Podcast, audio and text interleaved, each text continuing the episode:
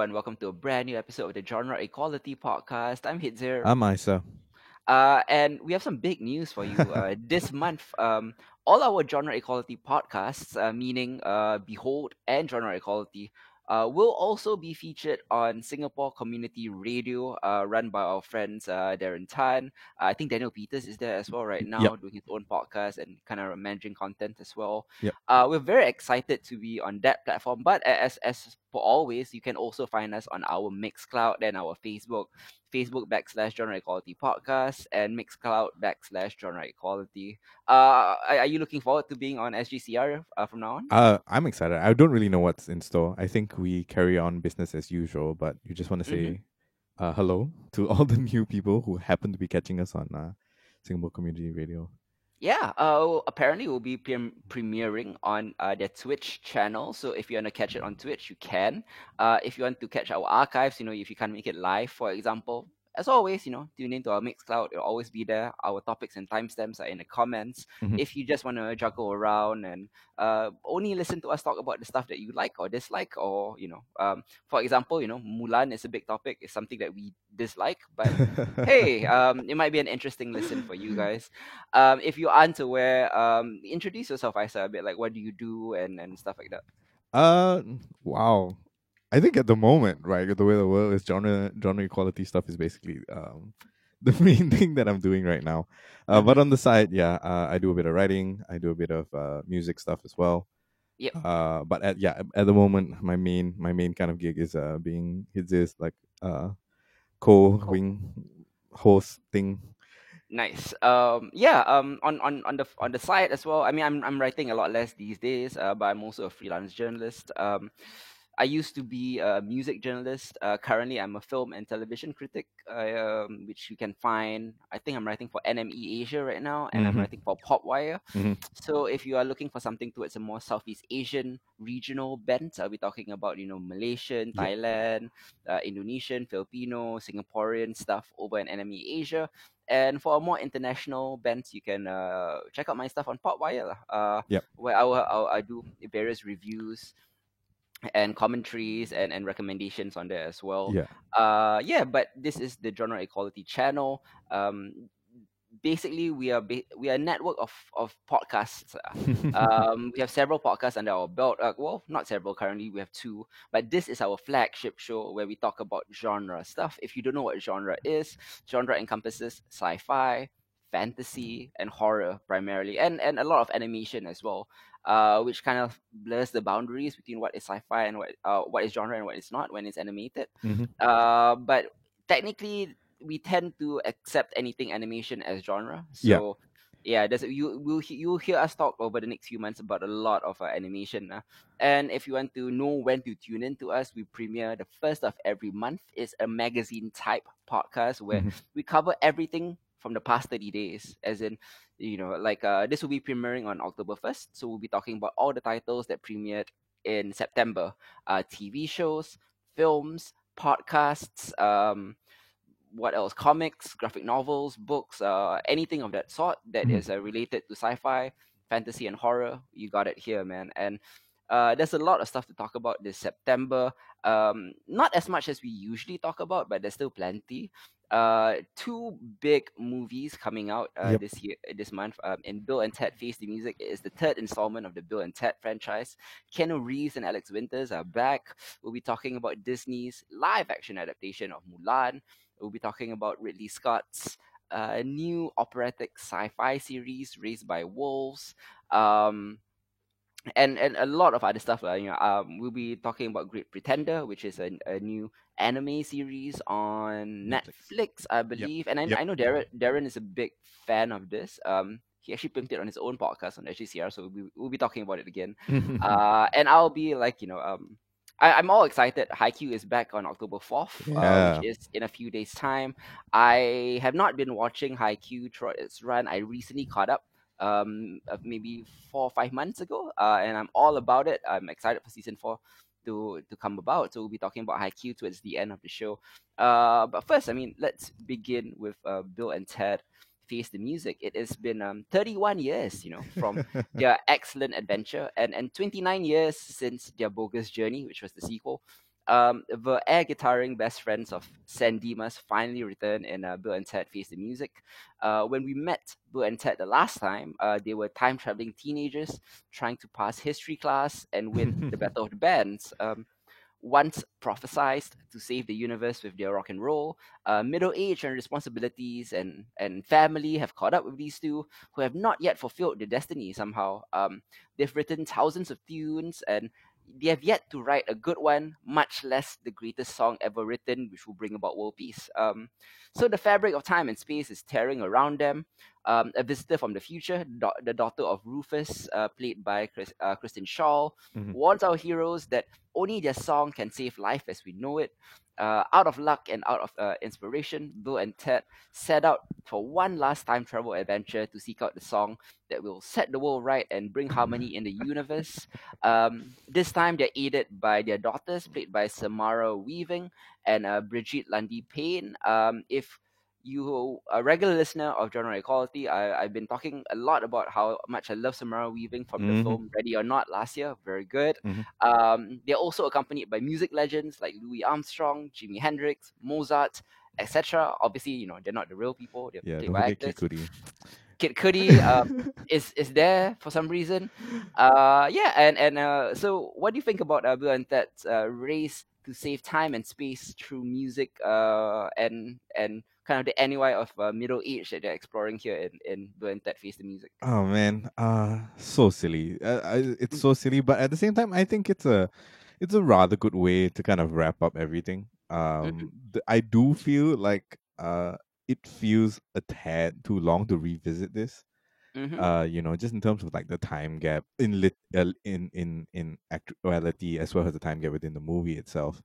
Uh, it felt kind of strange in portions. I think it has to do with the fact that um, uh, Keanu has done so much Mm. since the the first two movies, right? That Mhm. there are moments in time when you're you're looking at him on screen, right, and you kind of get lost in all the other characters that he's played, Mm-hmm. um, just because of the the his face, right? Like just that very kind of like stoic, kind of stoned face. Uh, and sometimes that's a bit jarring. Like I can't really fully immerse in the fact that I'm watching Bill and Ted. You know, it's like oh, you know, some portions is like John Wick on Mhm. screen, some portion is like Neo on screen. So uh, there are points in time where it it does feel a bit uh out of place, right? Just because they essentially play the same character despite the fact that they've aged so much Mm-hmm. uh and that's a bit weird um yeah and on the other hand like alex winter hasn't done as much Mm. uh or well not not done as much but he hasn't done anything as big i think over the last uh couple of years uh and yeah that's just a strange kind of like uh meta observation i think from from the point of view of of someone who has seen uh all of Keanu stuff right uh Mm. and where he is in the current zeitgeist today as the son of this kind of hero in his own right Mhm. uh it does feel a bit strange but all in all um it it definitely continues the same kind of tone the same kind of vibe uh the same kind of like beats even uh and we revisit a lot of the beats from the first two movies as well. Mhm. uh and it's still incredibly enjoyable and incredibly silly. Uh and it's a nice way to kind of wrap up even though i think at the end how they wrap it up was a bit of uh you could have projected it from the beginning i think. Mhm. um and it came as no surprise but at the same time it's kind of a very it's okay you know? It was like it's it's cute right? But it, it didn't really add to uh it didn't really resolve the story in the way that i think most people would think it would resolve the story yeah Mm, yeah, um, I, I, I guess you're right on that. And and to your point, um, earlier on, I do feel the same way when I watched uh Bad Boys for Life earlier this year in January. uh, it, much in the same way that like this is the white version of their of those two careers. Uh, like you know, Will Smith has gone on to do so much since the original Bad Boys, right? Uh, Whereas Martin Lawrence, similar to Alex Winter, hasn't really done yeah, all not that that much. much. Mhm. I mean, like it's not like their careers are failures or anything. It's just relative to their co-star, you know, different trajectory, like different levels. Yep. Uh, and it does feel like maybe Alex Winter needed this film more than Keanu Reeves, who was just doing it because you know it's fun. Yeah. Um, but yeah, like Bill and Ted has has never been high art. Um, the first two films were not high art. Uh, and I'm kind of glad that the third installment sticks to the dumb. Uh, goofy, sincerely sweet uh, spirit of the franchise. It's silly and nonsensical. Um, in in in ways that kind of inspired shows like Legends of Tomorrow. Yeah. Uh, but if you felt any affection of uh, Bill and Ted in the past, you feel it again here. Uh, because the the movie rides on the same kind of likable charm as its predecessors. Uh, the the conclusion is is pure corn, uh, as you say. uh, but but by this point, you know, it fits with the tone of the franchise. Um, the apparent joy of its creation is is uh, infectious. Um, uh, I, I smiled throughout most of this film, laughed through some of it. Uh, it's a blissful bout, blissful bout of uh, nostalgia. Uh, the story it's it's weightless and it's definitely an unnecessary sequel. Uh, Yeah. But all in all, it's impossible not to have fun with this one. And plus, the the killer robot from the future is played by um, Anthony Carrigan, who is a Noho Hank from Barry, Yeah. uh, and he is a perpetual joy. So um, yeah, like uh, how how would you rate uh, Bill and Ted Face the Music? Ooh, uh, I'm gonna give it a six, right? Like all round enjoyable.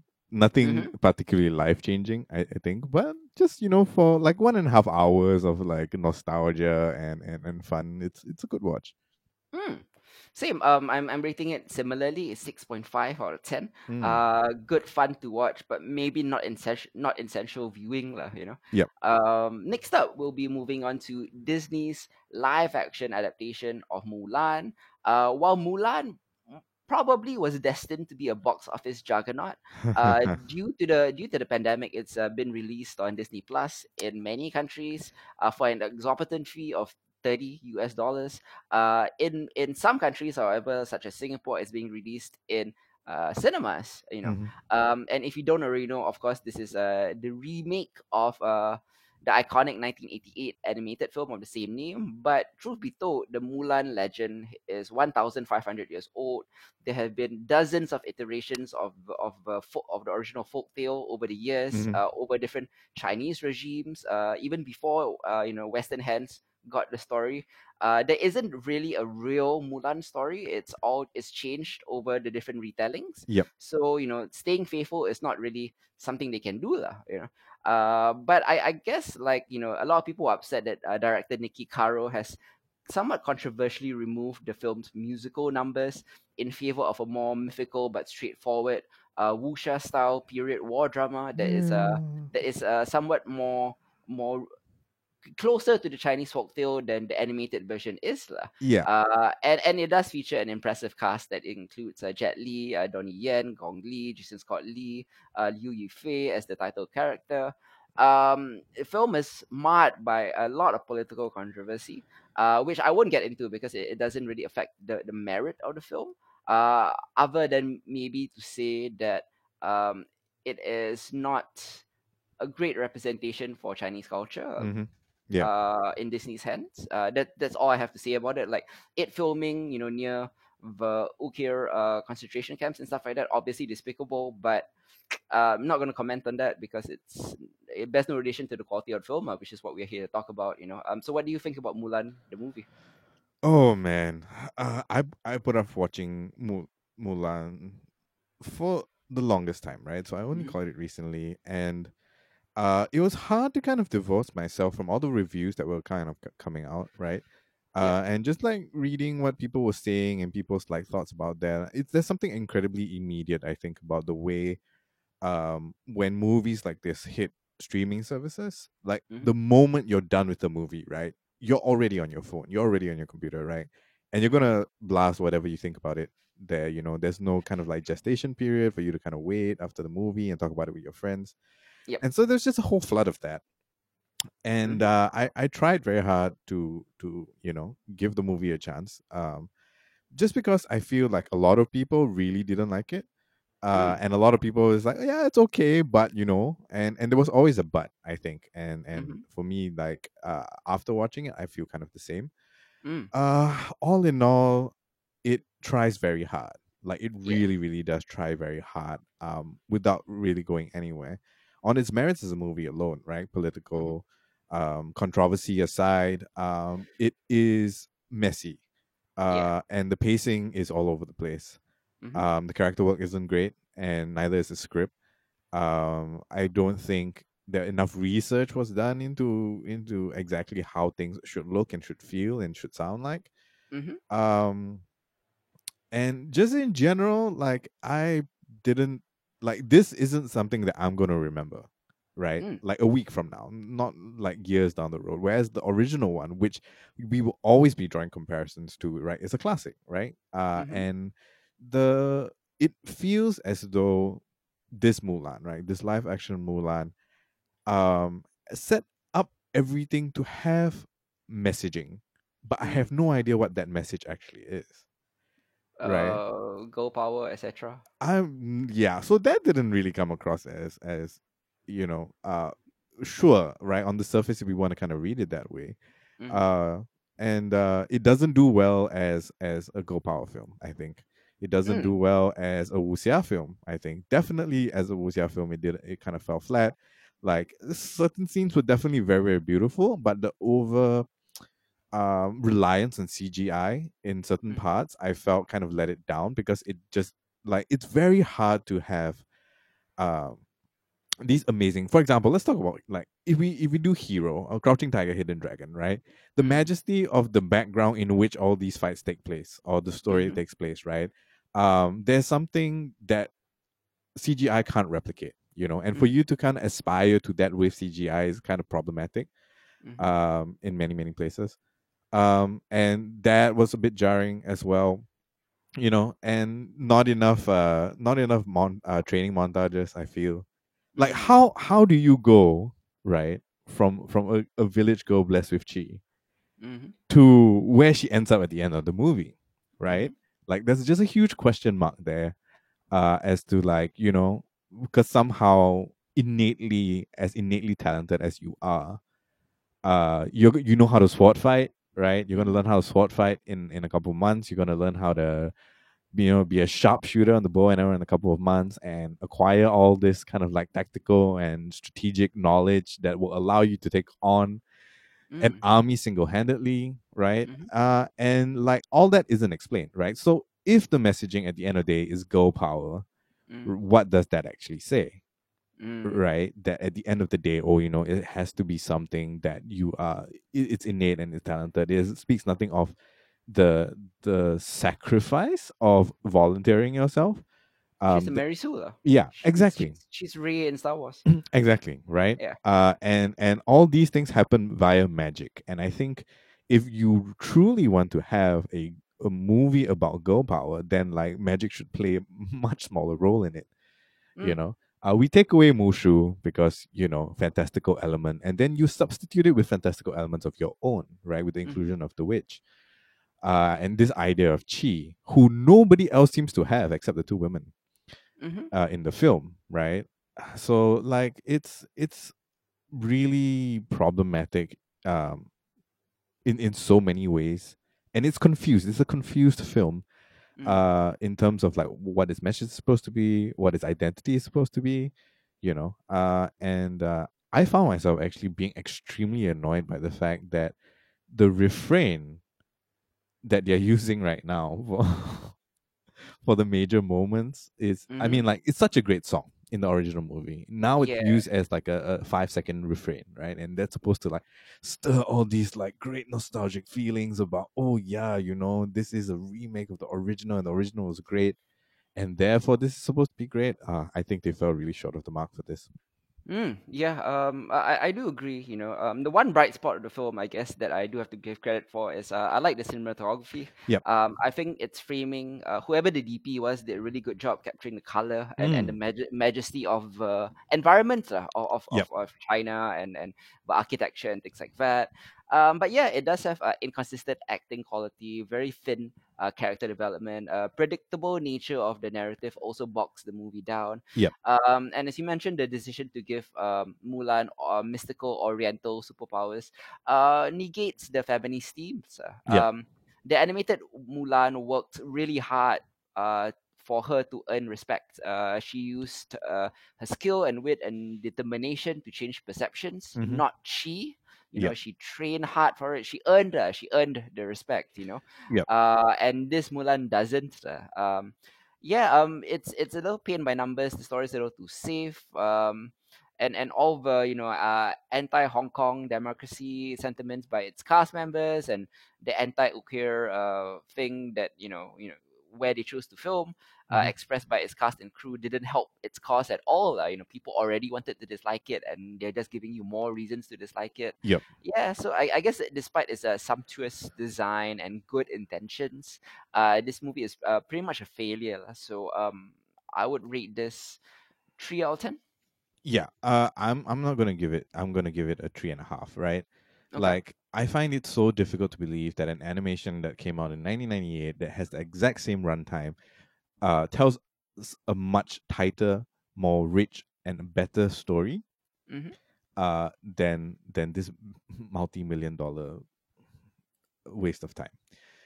Well, you can you can say the same thing about all, most of Disney's live action uh, remakes, lah. You Yeah. know, um, with the exception of maybe, uh, Beauty and the Beast, maybe Yeah. Beauty and the Beast. It was pretty okay. I don't know. Jungle Book was okay, but I mean, Uh, um, yeah. the, like say the Lion King and um, um, Aladdin and stuff like that. I think were were kind of similar failures, lah. Mm-hmm. Yeah, for sure. Yeah, uh, but you know the good news for Disney is that they're not running out of animated stuff to remake, and it's gonna they're gonna No. keep doing it unless uh, uh, until they stop making money from it, uh, which doesn't seem like anytime soon. They're gonna keep banking on the nostalgia. Uh, Mulan was a was a miss, lah, unfortunately. Yeah, for sure. Uh, They're gonna yeah, uh, eventually become. Uh, I I mean, we we often shit on like anime live adaptations, right? mhm. Uh, just because they have his historically been bad, right? It's very hard to find a simple good one. And the way Disney is going about re- with all their remakes, we're going to fall into the same thing. You know, that's going to be the prevailing stigma Mhm. uh, with the stuff that they make into live action. I do have to say though that I do appreciate the attempt on some films such as Mhm. Aladdin and and Mulan uh to differentiate the live action from the animated uh film. In Yeah. the case of you know like the Lion King and and Beauty and the Beast, it's pretty much a shot for shot retelling, just you know with CG instead of hand drawn animation, Yeah, and that that smacks of laziness lah. I'm not anti remake, but if you want to remake something, at least go a different route with it agreed. and and and whether you fail or whether you succeed i do appreciate the attempt in this case to to make it different from the animated film lah. Mhm. those who want it to be a shot for shot adaptation of the anima- animated film i don't understand what Yeah. your point of view is Yeah. because why not just rewatch the animated film exactly. Yeah. yeah but even on its own merits, Mm. it doesn't hold, right? Like, Mhm. I, I mean, honestly, I would have loved it if it was a straight out like pure wuxia thing. Yep. You know, uh, but I mean, you can't have that because Disney, right? Uh, and they Mm. don't have that kind of. It's it's not in their desire to make a film like that, you know. So I I I stumbled across an entire list of all the other kind of Mulan uh, adaptations uh, that come highly recommended, and I'm probably gonna take some time to go on, you know, watch them as well, just to see what we what it could have been, maybe. Yeah, yeah. Unfortunately, you know, didn't like Mulan, but would recommend Bill and Ted. If you want to go watch Mulan, it's available right now in Singaporean cinemas. If you're overseas, of course, there's Disney Plus and VOD. Uh, Beyond That also available on VOD. They made a wise choice to avoid cinemas altogether. Yep. As we as we see with Tenet's box box office, it's not really working out well. Mhm. Um. Well, I, I mean, I don't know lah. Tenet it's hard to judge because it could just be because people don't like the film Yeah, uh, you know, um, a lot of people are kind of blaming Mulan's failure on the political controversy and all of that, and, and I get that as well. Uh, but I think the more simple explanation is just it's not a good movie. yeah, it's not. Uh, yeah. Um. Anyways, uh, we're moving on to uh, a tiny segment that uh, I call. Quick hits, where I talk about the various um, films and TV shows that my co-host hasn't had the chance to watch, uh, and give them very quick reviews. Uh, not really, not really quick for Yeah, not this month though, and and especially next month. Um, but yeah, I'm gonna try to breeze through the, these titles as quickly as I can. Um, first off, I want to talk about um, Amazon's The Boys, um, based on Garth Ennis's uh, scathing and violent anti-superhero series. Uh, Amazon's The Boys is back for a second season uh, this month. Mhm. Uh, if you will recall my season one review, I was mixed on it. Um, the parts that I loved, I really loved. Um, I adored its pitch black meta deconstruction of superhero tropes, and the capitalist mega corporations that fuel society's obsessions with capes and tights uh, as a means to make money and to distract from uh, real world issues. Um, it showcased just how destructive abuses of power or superpower can be from the powerful, uh, ranging from you know Starlight being uh, coerced uh, by another superhero into offering sexual favors in order to join the Seven, which is the show's uh, Justice League analog, um, Mhm. or the twisted way superheroes view the world and how easily they can destroy anything that inconveniences them. Um, at the same time, I was frustrated by how um, by how these great themes were not only were, were only explored on the surface level. Um, the show seemed to have too much fun reveling in the gory uh, meta nihilism and didn't do much beyond the gruesome action. Uh, and playing with the subversion of tropes that hadn't or that has already been subverted since Alan Moore's Watchmen, Mhm. Ben Edlund's The Tick. You know, I've, I've kind of seen it done. The um, Amazon's The Boys didn't really do anything too different in that respect in season one. So it was a mixed review. It was more of a five or six out of ten. I liked it, didn't love it. Um, however, season two is a huge improvement. Huh. Um, the best thing about the second season of The Boys is how smartly it adds uh, complexity and depth to the characters and stories. Um, but course correction not only goes beyond enriching the quote unquote power corrupts and quote unquote bad people are still people too uh, themes. Uh, though, of course, these carry on through, through the new episodes. Uh, the Boys has turned its attention towards a variety of new ideas, but none so potent as the manipulation of digital media and how cults of personality are formed and maintained. Uh, in the new season, it's not just Starlight that's the new member of the Seven anymore. Um, although her ethics and ideals are getting chewed up by the corporate machinery, um, it, that's still a focus. But she's joined by a savvy new member called Stormfront, who is a, a millennial influencer uh, type. Uh, she upsets her on message corporate handlers. Uh, she calls out the shallowness of corporate feminism and corporate represent- representation, especially when it comes to female and uh, LGBTQ representation. Uh, she calls it out loud and often. So Starlight initially thinks she's found a, a common sense ally, um, a real person uh, that she can look to for female empowerment, unlike uh, the corrupt Maeve, uh, Queen Maeve. Um, but as with most things on the Mhm. show, not as all it seems. Um, Stormfront is, uh, as it turns out, kind of many magnitudes worse than even Homelander is. She is a, a, a 4chan neo-Nazi uh, person. Uh, in fact, it turns out she's an actual Nazi from back in the day, um, who, whose uncorporate, un-PC demeanor uh, appeals to the very worst of America's right-wing extremists. Um, and Stormfront's dynamic with her new teammates become one of the best storylines of the season because she's she's every bit as powerful as Homelander and more than willing to assert herself as the team's new heavyweight. Um, and Homelander, you know, the sadistic, narcissistic Superman, uh, just doesn't quite understand why um, social media is turning against him. Um, Yep. He's used to being universally adored, um, but he doesn't get why his hundred million dollar PR campaign is being undermined by by memes and viral tweets. Um, a lot of a lot of uh, echoes of what's happening in, in, in the real world at, at the moment. Um, meanwhile, Billy Butcher, you know, and his superhero killing crew are now fugitives on the run after being framed for the murder of Vought's former CEO. Uh, of course, that quickly drives everyone uh, a little stir crazy and pushes them into individual arcs that give the story opportunity to flesh out the characters wonderfully. Um, there's also the rise of you know super terrorists, uh, which uh, which keeps the world on alert. Now, of course, you know, Vought has been manufacturing the superpowered criminals by secretly selling Compound V, uh, the formula that gives normal people powers to, you know, jihadi groups and criminals in an Mhm. effort to create supervillains.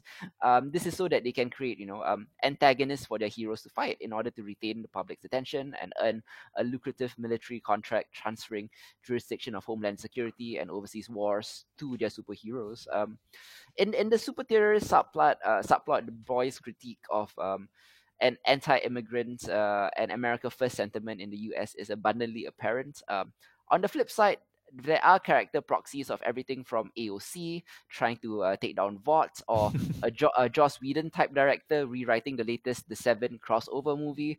Um, so even when things are funny or ultra violence, the, the the show makes a number of valid points about the destructive influences of mega corporations uh, or capitalist uh, machinery.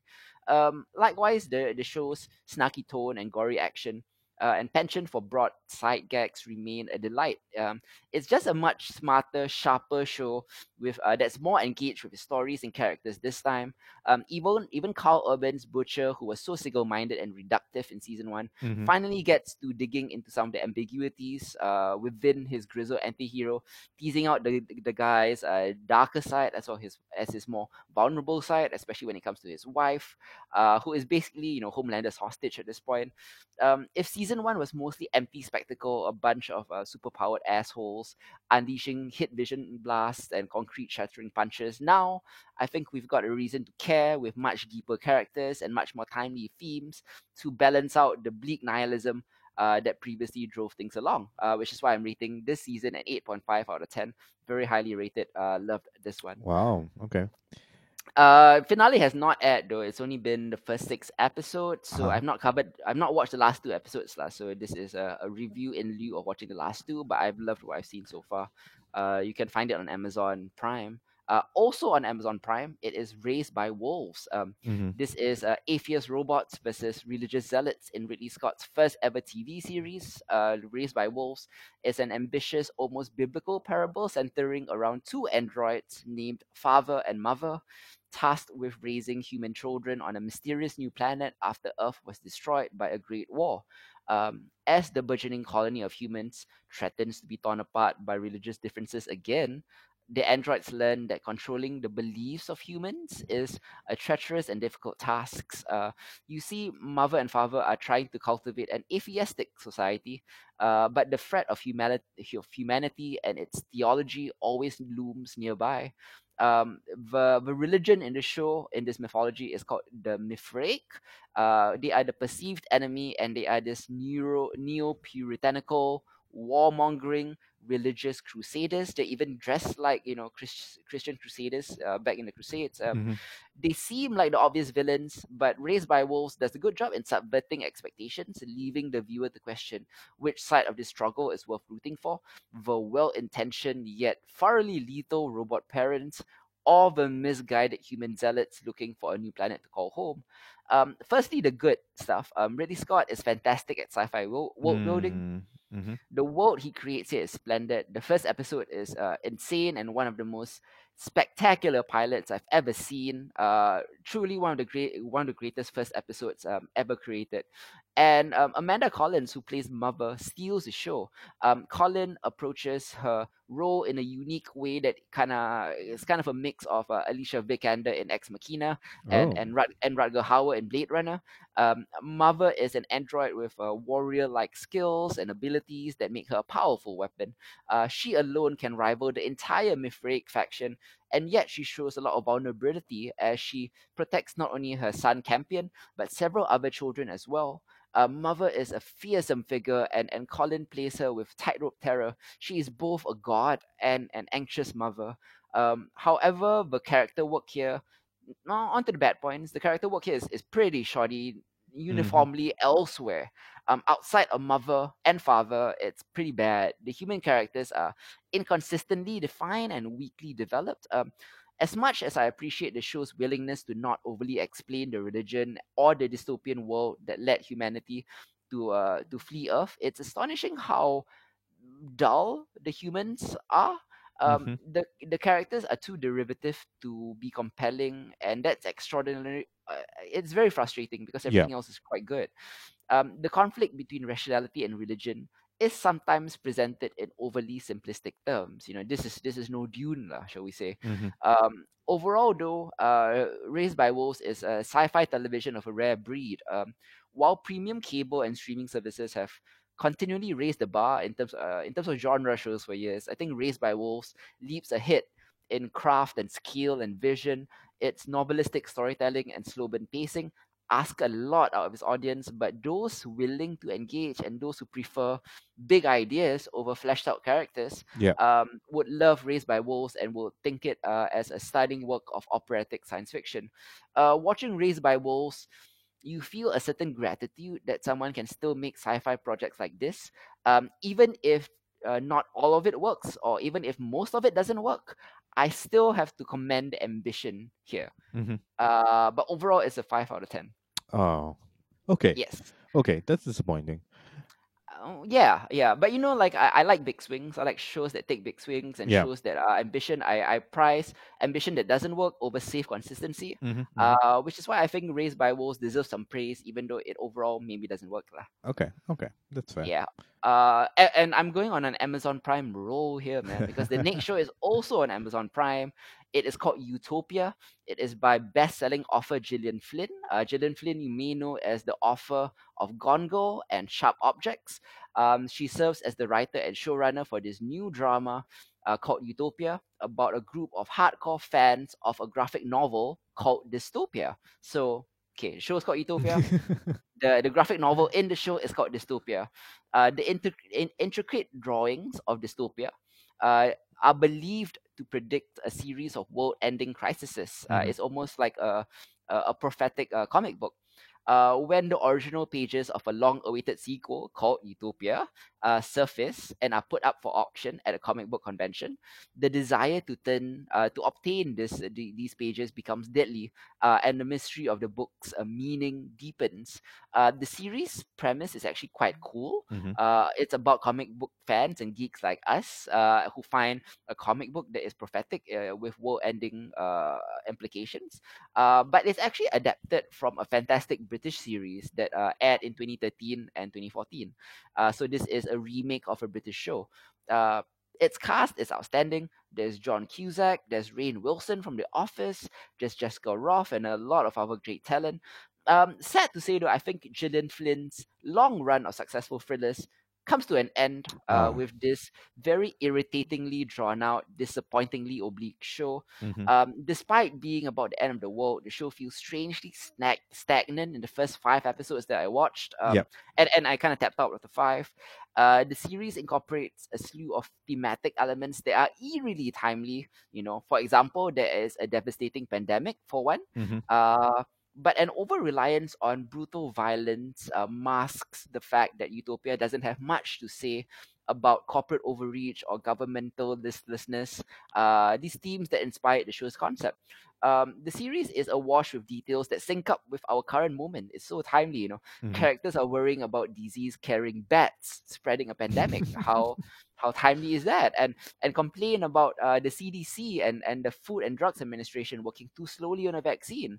They turn to corporations who unironically boast of quote unquote disruption to save them instead of big government.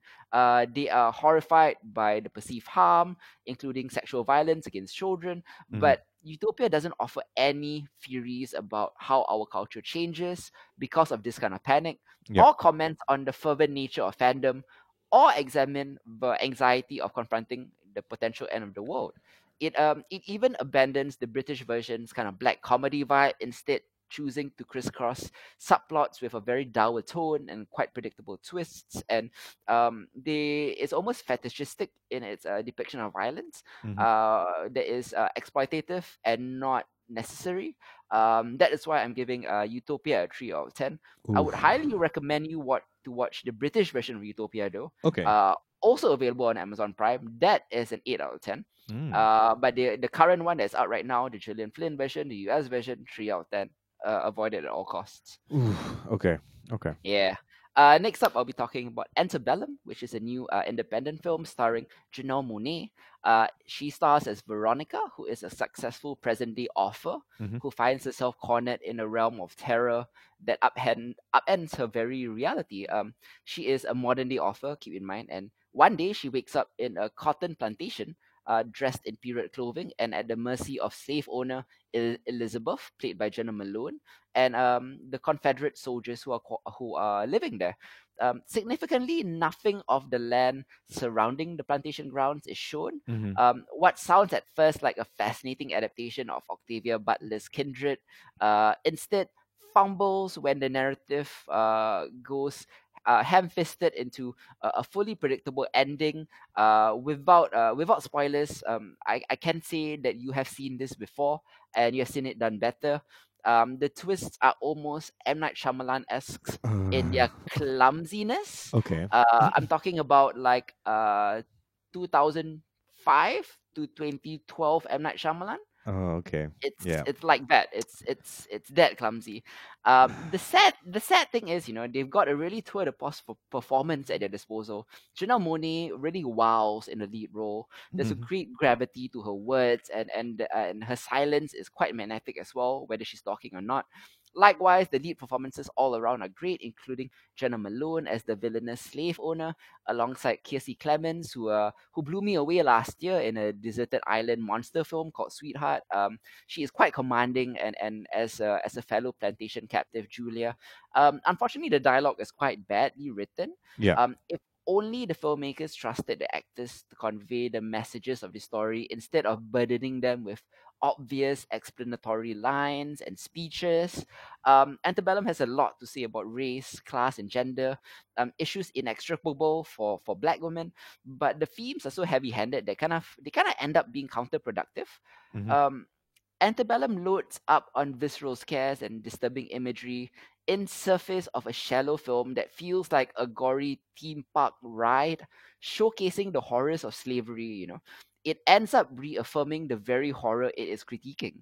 Um, Mm. This is especially disappointing given that the given the film's technical mastery. Yeah. Um, steady Steadicam and serpentine camera work fuse imagery of the past and the present together seamlessly. You know, the directors Bush and Renz shoot every scene with the with the kind of tension and control that suggests the duo might have a very big future. Um, but the script the script is self defeating. It's a jumbled mess, uh, and it is the very kind of uh, slavery horror that is so counterproductive that it almost feels exploitative. So Oh. um, I'm giving this a four point five out of ten. oh man. Yeah. I was hoping for more actually. Same. Yeah. Ah, Yeah. that's kind of sad. That's kind of sad. yeah, I'm, I'm uh, hoping was- that doesn't put Janelle Monáe off of doing more like this. Mhm. You know, just because I think I mean, like I, I love her music. I think she's an all round amazing performer. Mm-hmm. Yeah. So hopefully, uh, we get something else uh, from her that Yeah. Yeah. Um. Yeah. Uh, if if you do want to watch Antebellum, though, it is available on VOD. Uh. Next up, I'm shifting from Amazon Prime over to Netflix. Everyone has Netflix, so you might have noticed that there is a new Netflix hard sci-fi drama starring Hilary Swank. Yeah. It's called Away. Mm. Um. You have seen Away a bit, right? I've seen some of it, most of it actually. Uh, Okay. like maybe two thirds of it. All right, all right. Um, so for the premise-wise, Hilary Swank stars as Emma Green. She is an American astronaut who must leave her husband and teenage daughter behind in order to command an international space crew embarking upon a three-year-long mission to Mars. Uh, the astronauts on the mission are an international crew, uh, and I think the astronauts are uh, pretty fun actually. Um, the, the crew it is they're pretty fun. Yeah. Um, at at first they wonder if Commander Green is up to the task. Uh, thanks to a freak accident early in the mission. Uh, I don't need to tell you that Emma will have to go about winning her team over one by one.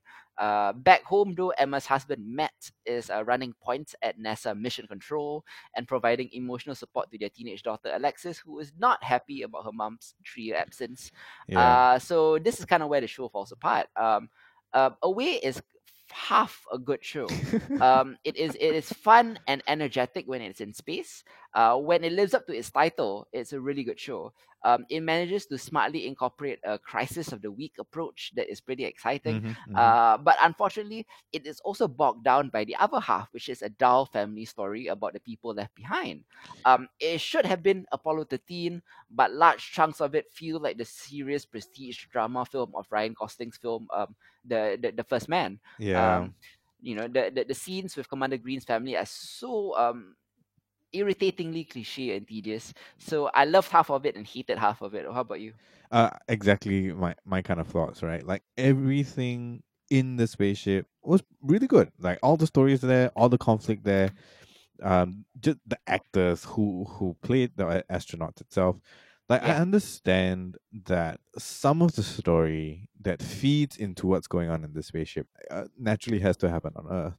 Hmm uh but i didn't enjoy any of that right like it was Yeah. just so meh like how do we go from this like uh, I, okay i understand that we have this whole first time going to mars historical event right um, pushing the boundaries of science and exploration and, and and all of that great and then we we go into high school drama with her daughter Yep.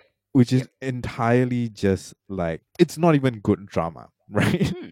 You know, and and that that was so jarring to me. Then I gave up. I I just couldn't. Like past a certain point, I think I was just like, let let your mom get on with her mission so that I can Mhm. see more of your mom in space, right? And and like get yourself together, lah, basically, right? You're not the only girl in the world who's facing, you know, a similar thing with with an absent parent, Yeah. right? Uh, um yeah. But by and large, like I really have to say that the kind of chemistry that they got with the actors on board the ship, solid. Mm, really, solid. really solid. The tension, when the tension's there, the tension's good Mm. when when when you know it's lighthearted and breezy, it's really really good. You know, a lot of very complicated emotions, a lot of pretty nuanced acting. I have to say. I mean, Mhm. not particularly fond of Hilary Swank's performance per se. You know, I feel like the supporting cast did a much better job. My favorite actor is definitely the Russian, the guy who plays the Russian astronaut. Yeah, indeed. Uh, you know, and like like you said, it was only enjoyable half the time, right? Mhm. Uh, and I think like the more we kind of skewed towards the further they got away from Earth, and the more we skewed towards seeing more of Earth, I just got turned off. Uh, hundred percent agree. Which is why I'm rating this a five out of ten. It's half a show. Yeah, yeah, yeah. Five is five is reasonable for sure. Yeah, I mean, I, I'm not gonna fail it because the parts that work work quite well and help, had me entertained lah. But the parts that don't work, eh. Uh, which is to say that you know if you do watch it, I, I would I won't recommend it. But if you do watch it, there are some merits to to a way lah. Uh, but I I don't think this is something that you ever you're gonna be invested in or hooked for the long term. You know. It it feels like uh, I mean, it, it there's there seems to be a very few kind of like space uh related like near future space movies like that or series like that at the moment. So if you really need your binge, sure, right? Yeah. Uh, you need your fix, but it's not great. Yeah. Yeah, yeah. I mean, the only way the show can fix this if let's like a comet hits Earth and then everyone dies, and then they just focus on the away team. That would be great. Yeah. Um, but, uh, but you know, I've, anyways, moving on. Uh, Yeah. I'm going to be talking about Noughts and Crosses, uh, which is a BBC show. Um, it is adapted from Malorie Blackman's young adult novel series. Uh, Noughts and Crosses imagines a world where Europe was colonized by Africans 700 years ago, Mhm. uh, with white people being enslaved uh, for centuries.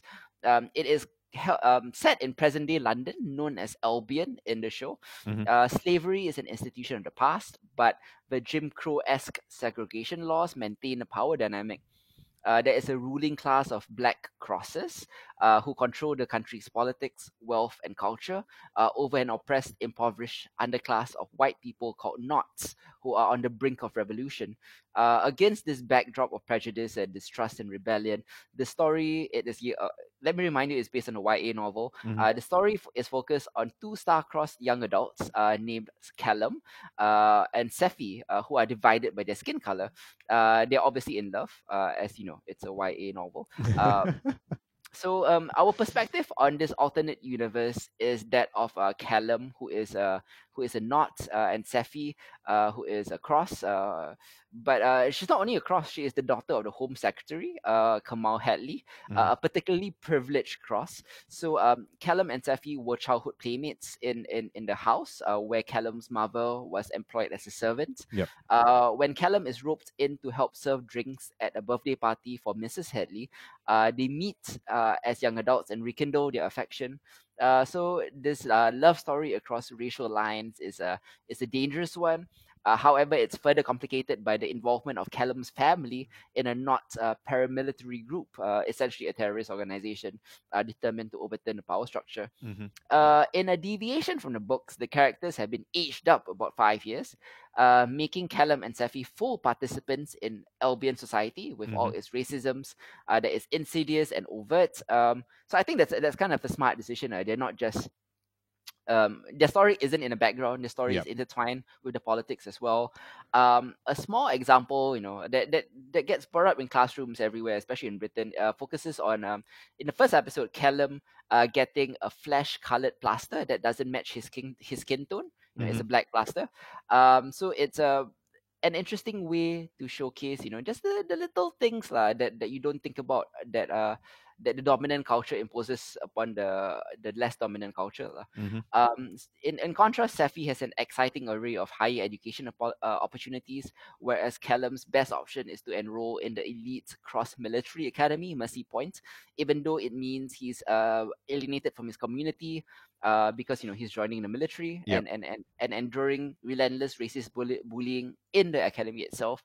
Uh, as a nought, uh, he's subject to brutal policing, the routine disrespects of, uh, you know, even little things uh, like white names are constantly mispronounced in the show, Mhm. um, which is, I mean, it's great. Uh, and and the the the racial kind of uh, derogatory term in this world is blanker. Uh, for for white people, they're called blankers. You know, Mhm. it's a substitute for I guess the N word.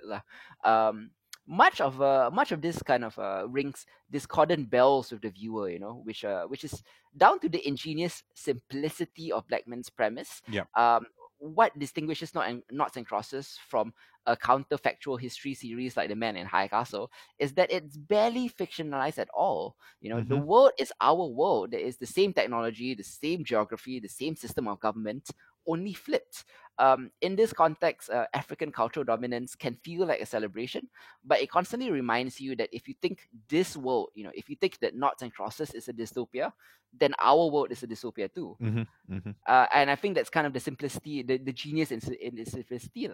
Um, the world building here is quite phenomenal in that it pays attention to not only the architectural identity of a crossroad Albion, you know, the buildings are all African inspired architecture, but also to, do, to as I mentioned, the ways uh, the dominant culture shapes societal norms and mindsets, you know. Yep. Everything from economic division to uh, pop culture to the music they listen to, to beauty standards, to to fashion, uh, illustrates this. You know, the the nought kids, uh, the white kids, they wear wax prints patterns, and and their ha- their hair is constantly beaded in cornrows, uh, and and they do all this unknowingly, uh, despite them being anti-cross. You know, it's Yeah. just the way it is. Like, it's just how they dress. It's the norm for them. You know, um, and and the world is sharply observed and convincingly built to make a few points very well. Uh, racism is very real. Mhm. It is systemic and grounded in centuries of geopolitical injustice. Uh, those with power are rarely aware of their privilege. Uh, violent oppression breeds yet more violence. But through Sephy and Callum's story, it's also the idea, you know, that love and commonality are the only ways out of inequality. Uh, important messages all. However, the slight downside of noughts and crosses is that the characters themselves Mhm. don't have the complexity to match its world building. The characters Ah, are okay. Like I'm not saying they're badly written, they're just okay. Yep. You know, there's nothing too special about them. There's nothing too deep about them. Like. They, they they they perform their roles and that's it. Mhm. Uh, and and the their roles are predefined and their actions are predictable because I know that they're playing types. They're not playing you know really fleshed out characters. Mhm. Um, nevertheless, though, you know, it's still a fascinating watch. Um, so I'm giving it a seven out of ten. Interesting. Interesting. Okay. Okay. Yeah. Uh, this is one of those shows where like just the premise alone is, is good enough to for for you to carry on as you know the world building is so sharp and intuitive it's it's so great you know and I, I kept feeling discomfort throughout watching the watching the show Mhm. and I, I couldn't figure out why because the show was exactly the same as our world um and and I think that's the point you know Yeah. if if if I am to believe that this world is a dystopia then I have to believe that my world is a dystopia too Mhm. uh, yeah. Um, next up, I'm moving on to a, a film that will be released on October 1st on uh, in Shaw Theatres in Singapore. Uh, and you can find it VOD uh, internationally. It's called Pinocchio. Um, it is a new Italian live action retelling of Pinocchio. Mm. Um, it is a, a beautifully nightmarish vision that stays faithful to Carlo Collodi's, uh, Collides, I'm sorry, Carlo Collides' dark fairy tale. Um, it is uh, written and directed by Matteo Garrone, Mhm. uh, and it really embraces the grotesqueness and sentimentality of the 1883 story, ensuring that it stands apart from previous adaptation of Pinocchio that might be more familiar to English language audiences. Like you know, Mhm. you might have read the English language adaptation in either fairy tale books or Disney. Um, so the result of this is is a moving and tender and sumptuous film that is also macabre and, and bizarre. Um, Walt Disney, for example, never had Pinocchio being brutally hanged from a tree Mhm. by two swindlers who wanted to rob him. Um, but one of the interesting things about this drama is that Pinocchio, you know, the magical wooden puppet who yearns to be a real boy, gains this authentic humanness by constantly being exploited by suffering and finally being reborn with skin and hair. Mm. And this all happens because you know he's disobedient, he's naughty, he's disrespectful of his father's sacrifices, and he's very gullible to bad influences. But to be human is to grow wiser by learning from suffering. Yep. Proud about from your mistakes, Mhm. uh, and and that is what Pinocchio is about. You know, Pinocchio himself here is is played uh, with a woodified face by a real life child actor called uh, Federico Ielappi, uh, giving the character a, a surreal naturalism. You know, it's not CGI, it's not animated. Mhm. It's a child actor in in, in wooden prosthetics, and his father, creator Geppetto, is played by the ro- uh, by the legendary Roberto Benigni. Mhm. So Roberto Benigni, if you if you remember, also directed Pinocchio film back in 2002, uh, which wasn't very good, but you know this one is. Um, it is buoyed by a very rich atmosphere, wonderful slash disturbing prosthetics and makeup, uh, as well as very good practical effects. I think that's the thing. The practical effects here really scared me. Uh, you know, in the way that uh, Dark Crystal, for example, back in the day, scared me. Yep. Uh, yep. So Pinocchio is a very sweet but also baroque parable of parenthood and growing pains that will definitely give you nightmares. It's a 7.5 out of 10. Uh, as I mentioned, it's out in cinemas right now. Nice. Uh, you can watch it in Shaw Theatres. Really loved it. Uh, for it's an Italian film, so be be aware like you got to read subtitles. Uh, speaking of subtitles, I'm moving on to a film called Hashtag Alive. It is found on Netflix. Mhm. It is uh, a Twitch era live stream Gen Z take on the zombie apocalypse. Yep. Uh, and it's probably the most perfect zombie movie for the coronavirus era. Mhm. Uh, Alive is a South Korean thriller about how two young kids in Seoul cope with a zombie outbreak by staying in lockdown at home, playing video games, watching TV, checking social media for updates, and you know just trying to ride the virus out. Um, I instantly became self-aware that the lead character's approach to a zombie apocalypse would very likely be similar to mine, uh, which makes it very lit- relatable. You know, Yep. we all we all imagine that we will be like Daryl in The Walking Dead. Uh, but if the last few months have taught me anything, is that we'll probably be exactly like this. Mhm. Uh, we just retreat. Um, our main character Jun Woo spends portions of his time creating a vlog and and alive attempts to articulate the mental toll of a situation like a sudden apocalypse can bring. And with the scenes mostly basing themselves uh, from Jun Woo's apartment, the theme is less about zombies and more about loneliness when you're forced to social distance. Mhm. Um, with its focus on urban isolation and bonding with strangers through technology, I, I was ready to really love hashtag alive. But I think unfortunately its final act kind of turns into a standard zombie film Yeah. when Junwoo is forced to leave his apartment.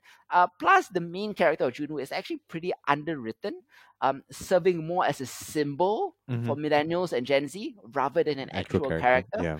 Yeah, so the downsides kind of bog the film down a bit. So uh, I would give it a just pass. It's a 5.5 out of 10. Mm-hmm. Okay.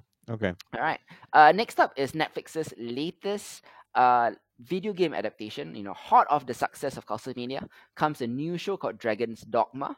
Uh, it's an anime-style adaptation of a video game.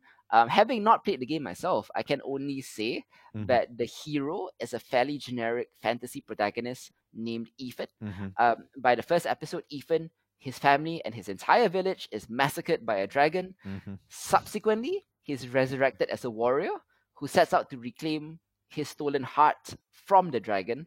Uh, this turns Ethan into an Arisen, which is never really explained in the show, but mostly means that he's an adventuring hero with no heart, and he gets paired up with a quote unquote pawn, P A W N, who is an immortal sidekick with no emotions or, personality of their own. Um, each episode is named after one of the seven deadly sins, and then the plot involves someone in this once idyllic seeming fantasy world succumbing to that uh to that eponymous sin and either falling prey to a big monster or becoming a monster themselves. Mm. solid structure. Uh the thing about the plot and storytelling though is that they are more surprisingly good than they are actually good. Um the writing uh is quite bad uh and in case you don't guess the very predictable twist ahead of time it is painstakingly explained once the twists start to unfold it is an anime trope that i hate the most the over explanation of a twist um there is also a noticeable issue with female characters who are all either nags or sex objects or sainted motherly figures Mhm. uh, it's extremely hard to ignore the caricatures here. um, Dra- Dragon's Dogma is is kind of engaging as it unfolds, but it doesn't leave a lasting impact. Um, the trick, uh, the trick is that its larger story is quite neat, it's quite fun, but it's quite telegraphed as well. Mhm. And there's not much else about the show that makes it special or unique. Um, so yeah, it's it's fun but forgettable. Uh, anime anime adaptation of the video game. Uh, did you watch? Did you watch this? I gave it two episodes and I dropped it because I kind of figured out where it was gonna go, and uh, to hear that I kind of called it ahead of time, I'm glad I didn't. Oh, you def- you definitely called it, man. Uh, this is a I think this is a five out of ten. It it's fun, predictable, but it's fun but predictable, so it's a five out of ten. Yeah, um, there's plenty of good anime to watch. So, mm. I know, I know. If you haven't seen Castlevania, I would suggest you watch Castlevania instead. Uh, next up, you know, I'm down to the last couple. I'm going to be talking about The Secret Garden, which is a new fantasy British film based on a 1911 novel of the same name by Frances Hodgson, uh, Hodgson Burnett, I believe. Mhm. Uh, it is set in England during 1947. The Secret Garden follows a young orphan girl who, after being sent to live with her uncle, discovers a magical garden on the grounds of his estate. Uh, Burnett's 1911 novel never shied away from the rough stuff. Like most of her work, uh, the book is concerned with orphans and illness, and it used uh, real world pains to make its magical pleasures richer. Mhm. So, yes, magic is there, but magic isn't really the point. Um, the story's latest big screen adaptation tries to stretch that magical concept to strange ends, and not all of them benefit the film. Mhm. Uh, this movie is vested in the idea that the Secret Garden could use a little more imaginative freshening.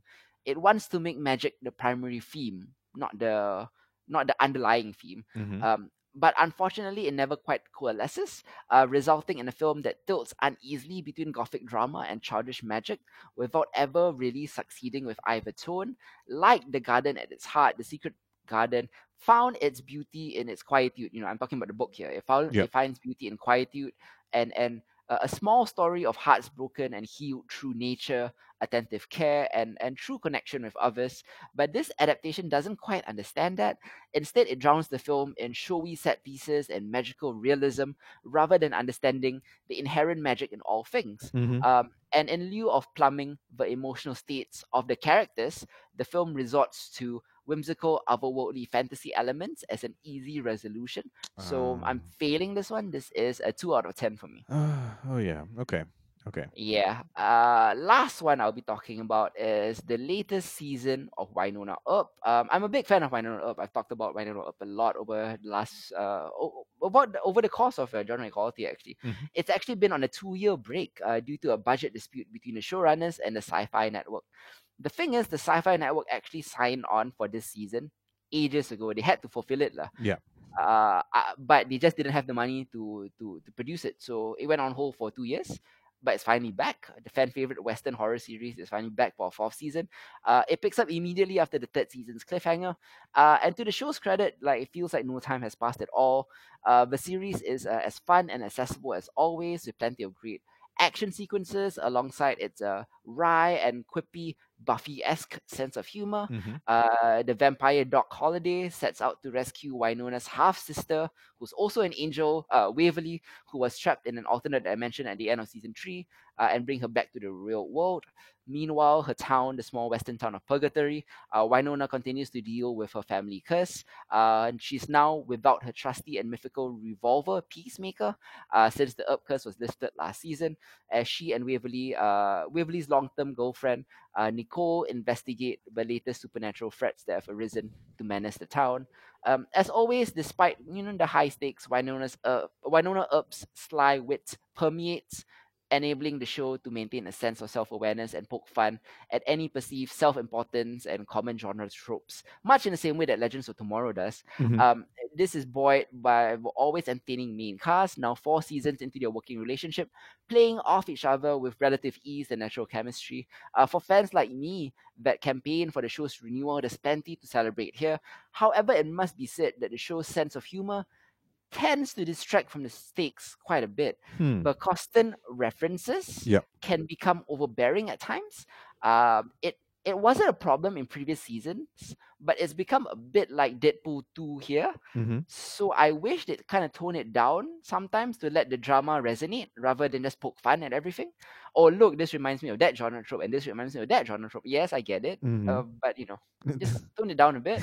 um, and this season, while strong overall, does have a larger share of weak episodes, which is compounded by the reduced budget, so it makes it look like an even cheaper 1990s show. Mm. Uh, yeah, that's why I'm only giving this a six out of ten. Okay, okay. It, it just seems like for this this month's quick hits is a lot of like promising but disappointing. Yeah, middle of the range episode, uh, middle of the range shows and, and films. yeah, yeah. Okay. I will I will say that the, the boys is probably the, the best show that I, I I've watched this month. Mm. Mm. Yeah. Um. Anyways, uh, speaking of uh other things on on Netflix, you have uh, your mini quick hits right now. Uh, we'll be talking about an anime that recently debuted on Netflix called The Great Pretender. Yep. Uh, tell us a little bit about that.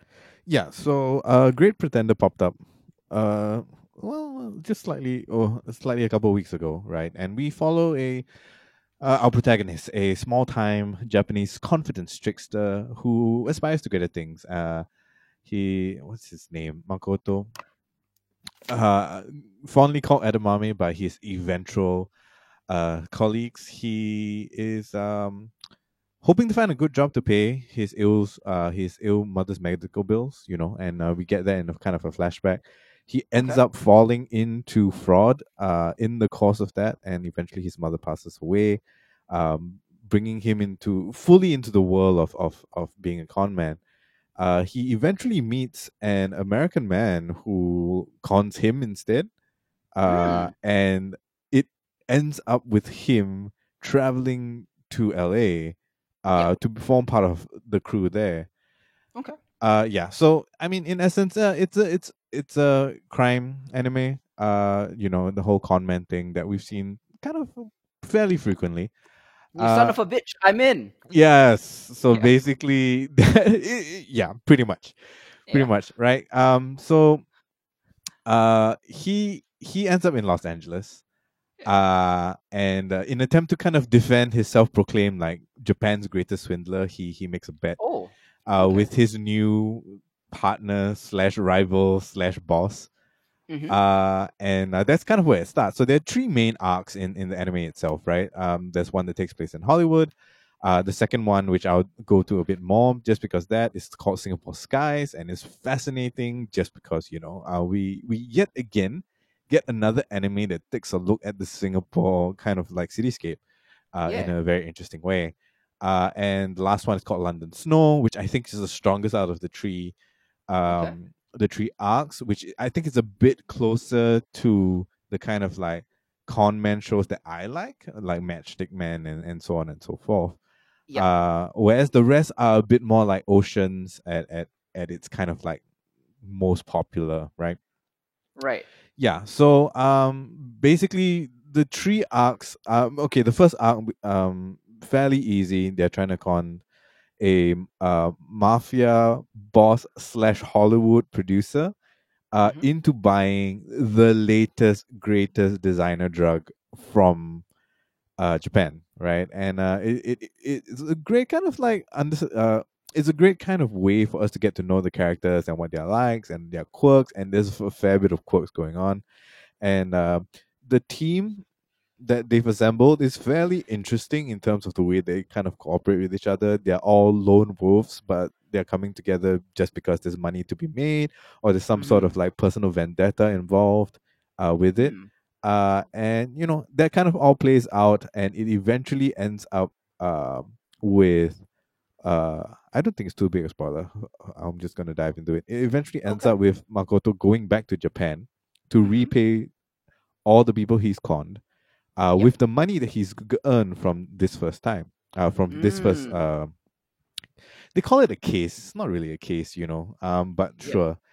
Uh, which sees him end up going into jail, uh, from which he is released eventually, just to be sucked back in into the next case, which is called Singapore Skies, and it is about uh competitive, uh, plane racing slash dogfighting, pretty much, right? Okay. Uh, so you know, uh, you, you have all these stunt planes and all these pilots, and there are all these set courses that um they go around the world, much like F one, but planes, right? Basically, that's the premise of the Yep. story. Um, the entire arc is set in Singapore, right? In Nice. particular, in our Marina Bay area. So you have Wow. these amazing scenes of gorgeously rendered and fairly true to life Mm. um architecturally and and just like in terms of the space and how they capture everything. So you have that whole scene there and most of the uh, most of that arc takes place there. Uh and you have like these planes just zooming in and out of the buildings and you know there's a scene with uh them on on the on the giant ferris wheel uh singapore flyer uh you know and it's so interesting just to see what um an artist or, or a studio's depiction of of your country is like and we've Mm. gotten a fair number of that over the years you know um i think a place beyond the universe had one uh Mhm. which was incredibly detailed and and showcased like a lot of corners of singapore that people started to recognize and a Yeah. ton of other things like singapore is fairly popular but to have the entire story take place here uh, was Mm. kind of refreshing i think like it's the first time that we've had something so meaty uh and uh, although it never kind of like discusses um singapore in the story itself right? It could be anywhere else in the world like the story Right. takes place.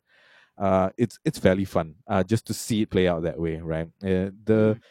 animation all in all is very detailed very colorful very bright and very dynamic.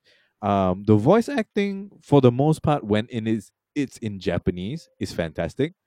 Uh the english dub is not bad but whenever you're listening to the japanese audio and they're trying to speak english it is horrendously bad Oh wow. uh like bad enough for me to like want to put it on mute Mhm. uh you know and annoying about and the problem with that is is especially in the first couple of episodes uh there is a um before the magic universal translator gets turned on there Mhm. is a lot of uh, uh of that right uh, Yeah. of our main character trying to speak in english and it's it's it's indecipherable uh Yeah. at all so if you can kind of like cringe through that like i i think uh, overall um the quality of the animation is great uh the art style is great the music is amazing because it's littered with like a lot of these like jazz step acid jazz kind of beats going along like it's Mm. good stuff uh on that and like it's everything that you kind of want from a a series of this genre right um Mm.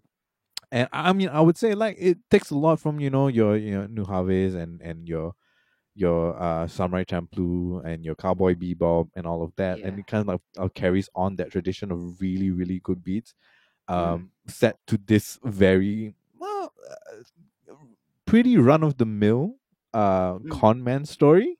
Uh, but it it just adds to kind of the enjoyment, right? There are no major kind of twists or turns. Uh, there's nothing groundbreaking in terms of its story Mhm. uh, but altogether a very well put together series i think uh Okay. what i i highly encourage you to watch it for the animation and Mm. the music and the fact that you know especially if you're living in singapore it's a very interesting interesting uh, kind of perspective on on what our cityscape is like Yeah. Um. How would you how would you rate it overall? I think over it, it's pretty good. I'm gonna give it a six point five. Like I enjoyed Okay. it, and it's a fairly breezy watch. I think as we go into the third act, uh, London Snow, that's kind of where the the meat and potatoes of the conman genre really get fleshed out, uh, Right. more than anything else. And uh, like I foresee this. I mean, like it seems to be doing pretty well on Mm. Netflix itself. So I foresee them having more uh seasons to come, and it might get stronger from here. We'll we'll see.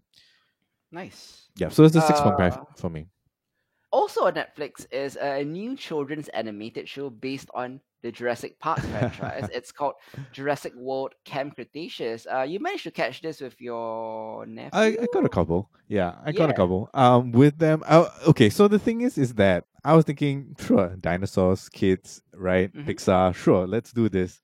Right. Um, it's it's it's not bad, Okay. but it is incredibly scary for something that's tailored to kids. Right, right. It's about the six teenagers who have been invited to the to the inaugural inaugural week uh, of Camp Cretaceous Yep. at Jurassic World. Uh, as we all know, whenever people arrive at you know Jurassic theme parks, uh, shit hits the fan and dinosaurs run loose again. Uh, the kids are forced to work together, but it's complicated by the fact that one of them might be a spy. Dun dun dun. Uh, yeah. So um, you you were saying? yeah so uh it's not fun and games right and i think Right, right. i'm a little uh, i i come away a bit confused as to what the target audience for this particular series is It's quite quite violent, right? yeah it's it that the kids are constantly in mortal danger constantly right there are parts in it that are like there were certain scares that got me you know Mm. um and I- i'm so curious because like on the one hand we get these teens who are going there like no grand insight into like the the the social life of teens right here you know um more or less like the characters aren't the, the characters start off as very stock and they end off as even more stock Mm-hmm. uh characters. Like there's there is some character growth uh some character arcs uh, but i mean it's kind of minimal right? Uh so the question is like i don't think anybody below the age of 10 would be watching this just because of how scary it is right? Like it's pretty intense at certain points in time Mhm. um you have a lot of uh, well people getting eaten basically right there's no on-screen gore yeah, there's um, no blood or anything. lah. there's no blood or anything but um these kids these teens right uh, or tweens uh face death at an alarmingly high Mm. rate uh Mhm. and their responses to it don't quite Mhm. match that right Yeah. like Yeah. there's some quips about like dead bodies lying in a car that really i just like really Mm-hmm. you know and this is from like the wimpy kid in the group right who is Right, like right. sanitizing his hands like all the time Mm-hmm. right and he makes a quip about dead bodies in the car and i'm just like are you serious like Mm-hmm. ooh, there's an opportunity there to write something really good right uh, but we get kind of none of that you know Mm. Yeah. um that being said i feel that the animation for the dinosaurs is amazing Mm, but on the flip side, for the humans, Oh man, like they might as well be mannequins. Like I Yeah. don't know if, if it's a budget thing or anything like that, but I just want a bit more detail. You know, the the the the character designs are so plain mm, and the characters themselves are so plain. Right? Mhm. There were points in time, and pardon me for saying this, there were points in time that I just wanted the kids to get eaten so they we could see like the dinosaurs like take over. Right? like Yeah, it really, but really make- felt that way. make it primal, right? Yeah, just like exactly, exactly, Yeah. right? Because I feel like um the dinosaurs are the star of the show, but they didn't get as much screen time as they ought to have. Mhm. Uh and they were just like the plenty of plot armor all over the place, sure. Right. Um uh, yeah. So again, it, it's one of those things. And I, I believe we we said the exact same thing when we reviewed um Fallen Kingdom. Was that the Mm. last one? Yeah, the exact thing Kingdom, right? Great show without the humans. you know? yep, uh, and it- we've got exactly the same kind of story here. Mm-hmm. Yeah. So I mean, like you you caught you caught this as well, yeah? Yeah, I mean, it's it's okay. It's a, a bit confused as as you are about who who this is for. Yep. Um, it's very violent, but bloodless violence. Mm. Um, characters are very um literally and metaphorically very uh shoddily drawn. Yeah. uh you know in terms of writing and in terms of animation it's quite bad um i don't know man um i thought it was fun for what it was Yeah. nothing nothing really special about it uh it, it ties into jurassic world uh quite nicely Mm, uh, i like i like the i like the canon of it Mhm, uh mhm. but otherwise i think you could you could uh give or take this uh, this is not not uh, essential viewing Yeah, it's not. Uh, I mean, I I just feel like with the quality that we got from the dinosaurs, like the Yeah. dinosaurs have better story arcs than the kids, yeah right? The yeah. Carnotaur has a better story arc than our lead character kid, and it's so sad. yeah um, that way, you know. Um, and I just feel like if they had been a bit more bold with this, uh, it could have been great, right? Like the idea of kids living alone, uh, I mean, like struggling to survive in in a, in a Jurassic World gone mad. It could have been Mhm. great. I mean, Lord of the Flies meets like Jurassic World. Damn, I'll be Mhm. down with that. hmm Uh, but they never quite push it that far, you know. So um, yeah, it's it's it's it's a miss for me.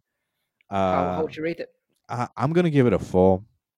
Okay. Yeah, Yeah. I was gonna give it a five, but yeah, I I can see a four easily. Yeah, you know, uh, just because like I, I don't know, it really is very lost. Uh, and I uh for what I, I think some kids might enjoy it. I, okay, I feel like if you are old enough to be able to stomach the violence that you see, right, on screen or yeah. off screen, you wouldn't be interested in the kid's story here.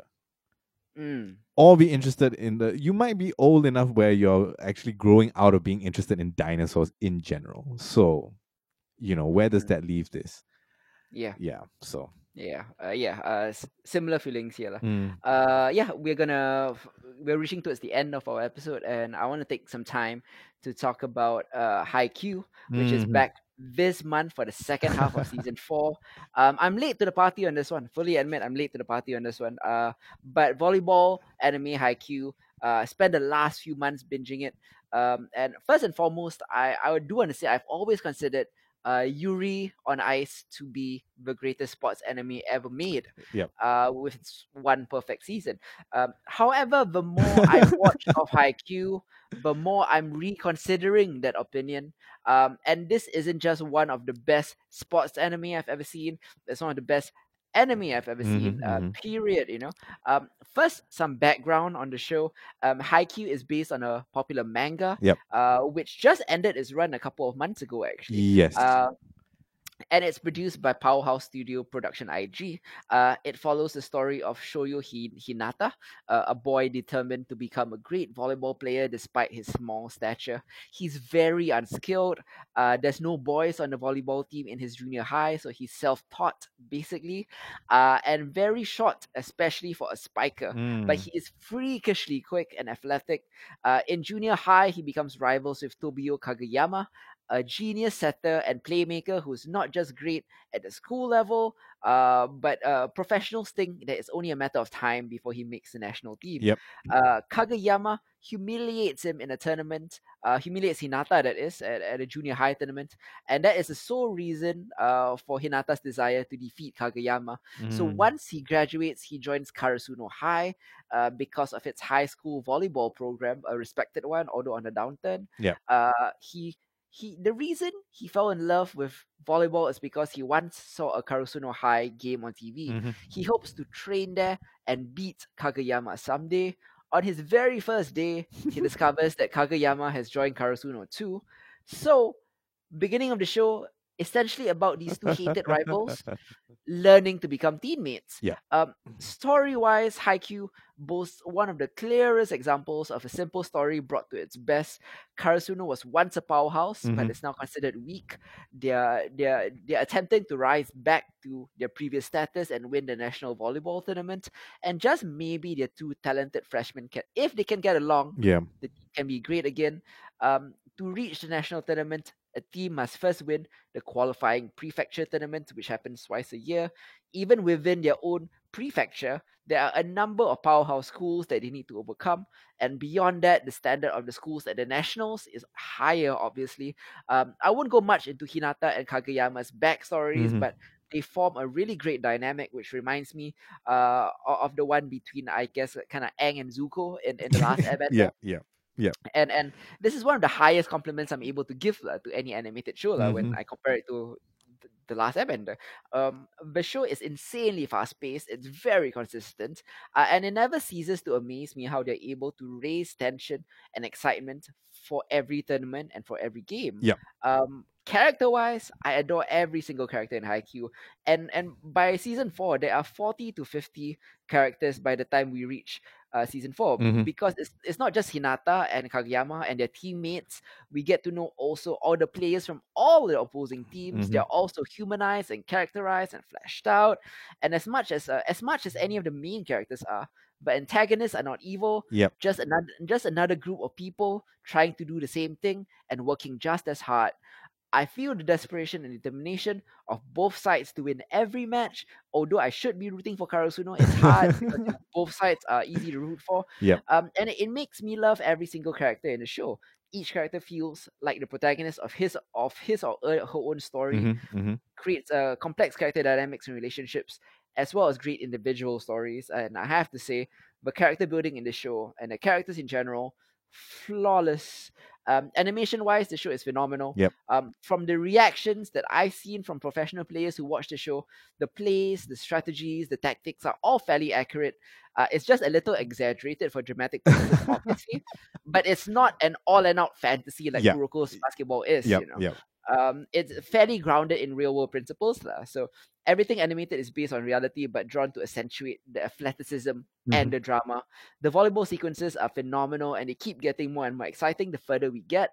the The animation does a fantastic job of conveying how the players must feel, and the people invested in the game as well. The dynamic movements in the matches feel uh, are, are incredible to watch, especially the you know the, the slow downs and the slow mos, which uh, suggest the impact of a scene Yep. or events. Uh, amazing. It makes it very enjoyable. Uh, they cut to hand drawn moments as well uh, as some uh, crudely animated por- uh, portions to portray the tension at, at, at, a point.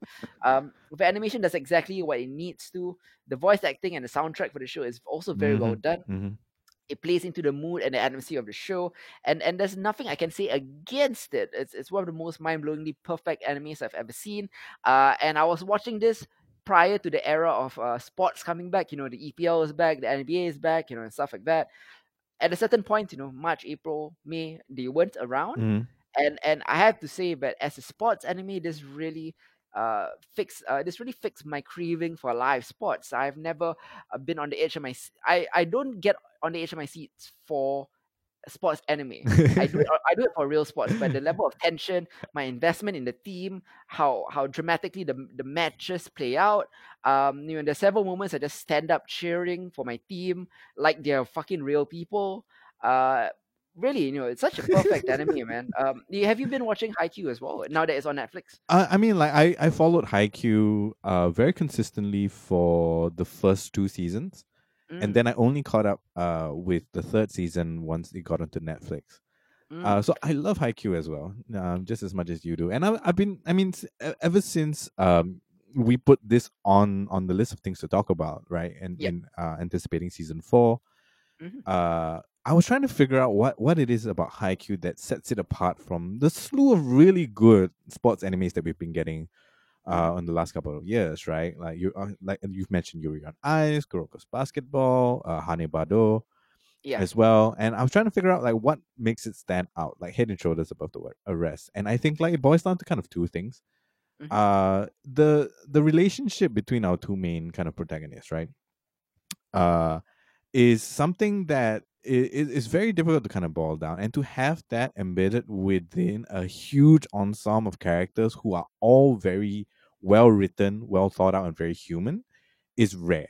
You know, uh, Yeah. couple that with the fact that the technicality of the animation is on par Yeah. with Hanebado, if not better at times, just because it's more complex than a badminton match, Mm, uh, is makes it great, right? And the emotional stakes are as as high as it gets. Uh, or e- I think the emotional stakes are even higher than what we get on Yuri on Ice yeah, you know and um like for me for the longest time i think it was always going to be it was yuri on ice and then hanebado but those are very uh those are sports that aren't big team sports right they Mm. aren't team sports in the way that volleyball or basketball is a team sport so Yeah. just to have all this like the realism of it Yeah. where the characters feel substantial and the sports feel substantial at the same time right is it's just like uh, I mean, like in any kind of media, much less anime, right?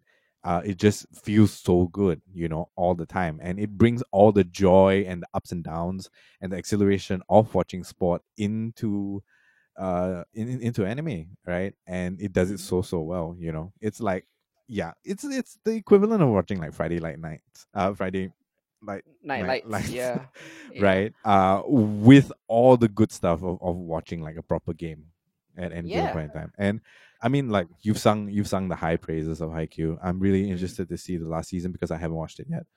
Uh, yeah, um, I, yeah. This is actually not the last season. It's the second half of season four. I think they will.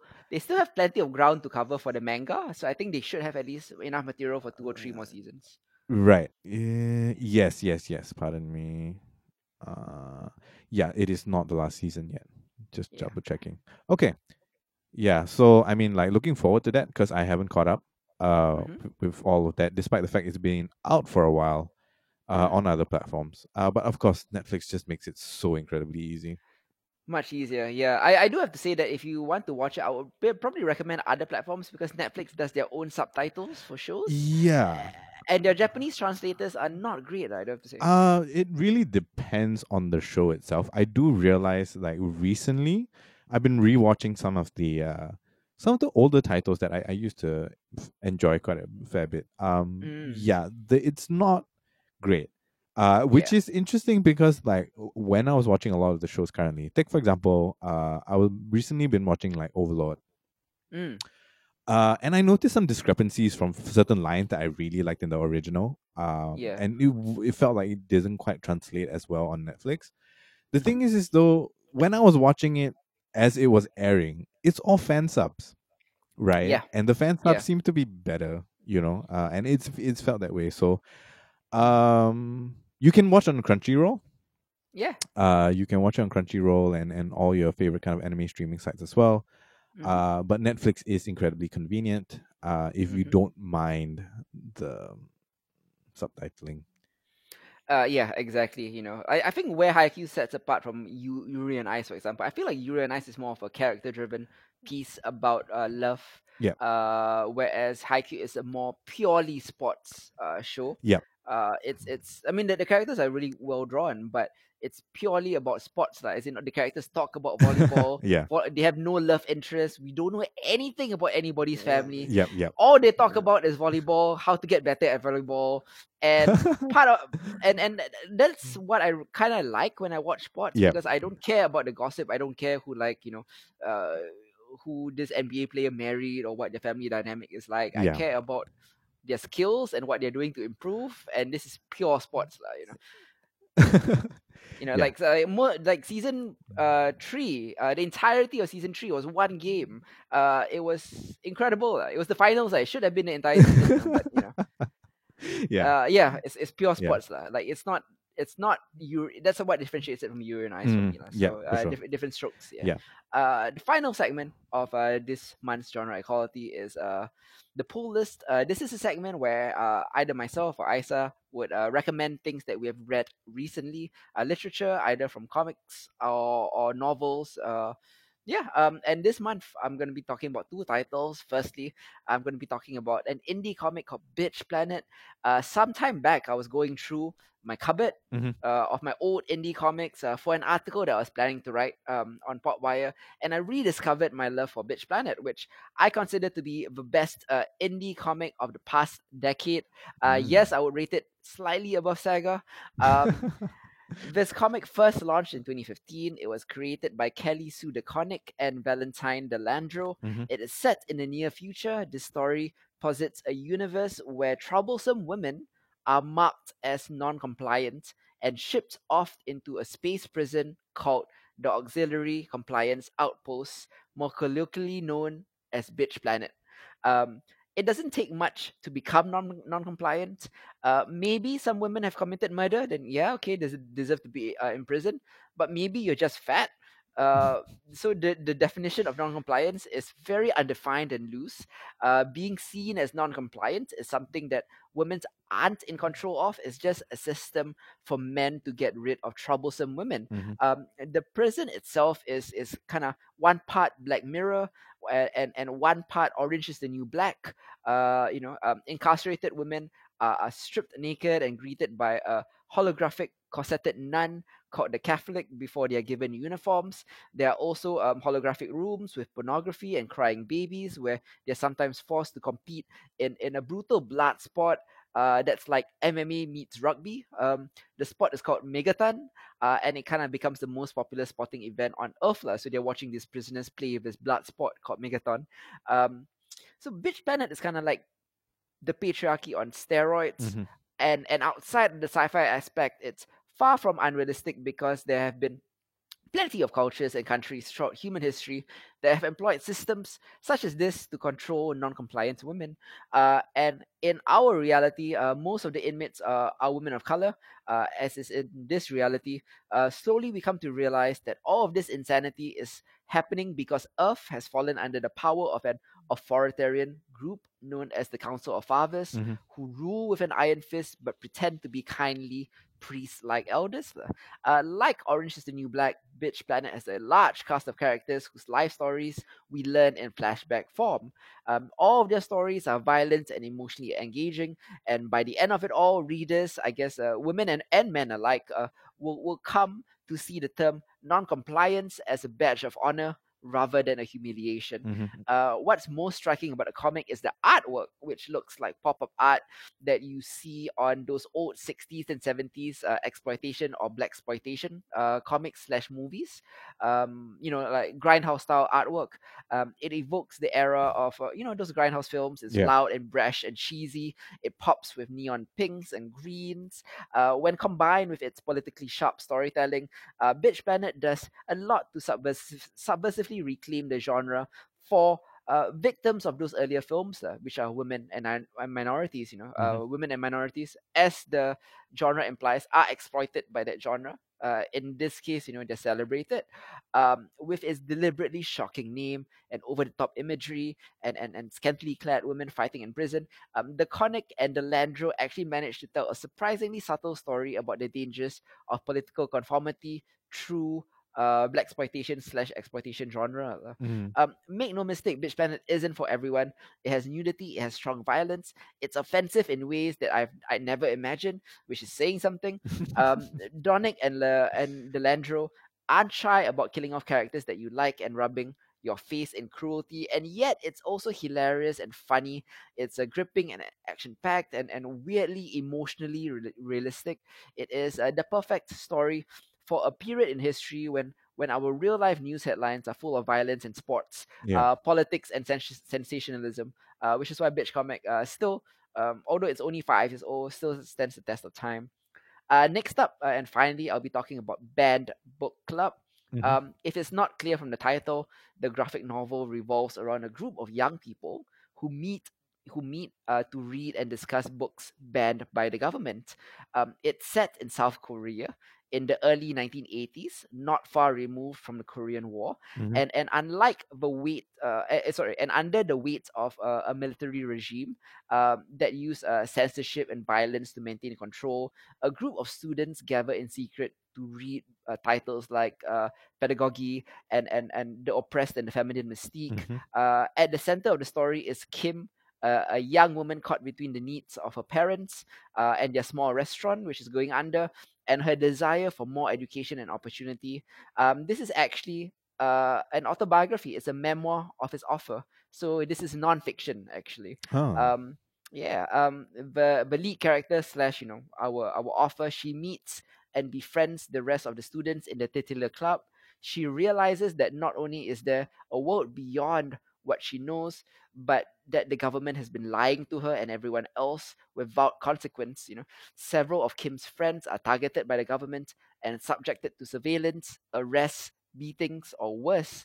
Um, even if you, it were just based on the history of the Fifth Republic and, and the abuses meted out on the Korean people, Banned Book Club would be a powerful and illuminating read Mm. what makes the book even more potent is its basis in the real life of writer Kim Hyun Sook and her friends.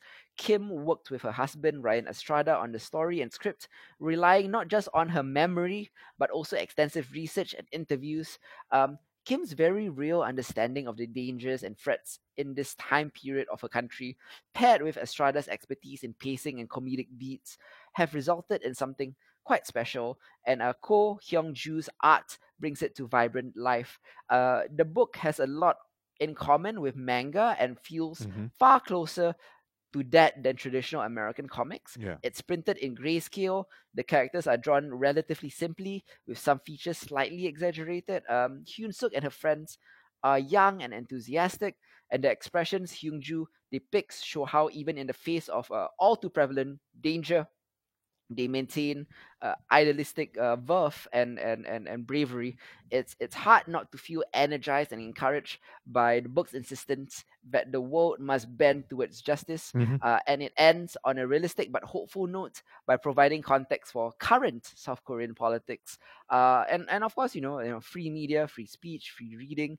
Uh, it's all all these things are are, are, virtues that are, are, are celebrated and championed in a banned book club uh, as they should be. Mhm. Uh, and those are my two reading recommendations this month. Uh, let's give you a little preview for what we'll be talking about next month. Yep. Man, next month is jam packed uh, edition.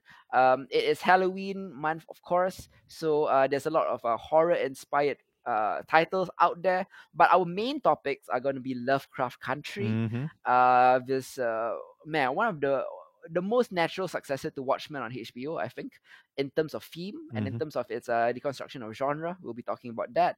We'll be talking about Mike Flanagan's follow up to The Haunting of Hill House called The Haunting of Bly Manor, uh, which debuts on Netflix on uh, in early October. We'll be talking about Primal, the return of Genndy Tartakovsky's uh, latest animated show, Mhm. which has no dialogue about the friendship between a caveman and a dinosaur and how they fight off other dinosaurs. It's pretty cool. Yep.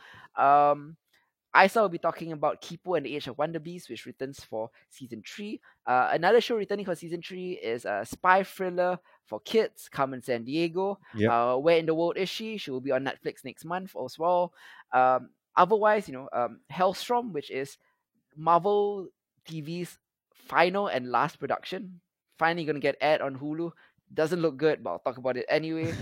um, be talking about Welcome to Blumhouse, which is an anthology of four films, horror films. Uh, it may be hit or miss. I haven't seen any. I'll Mhm. talk about it.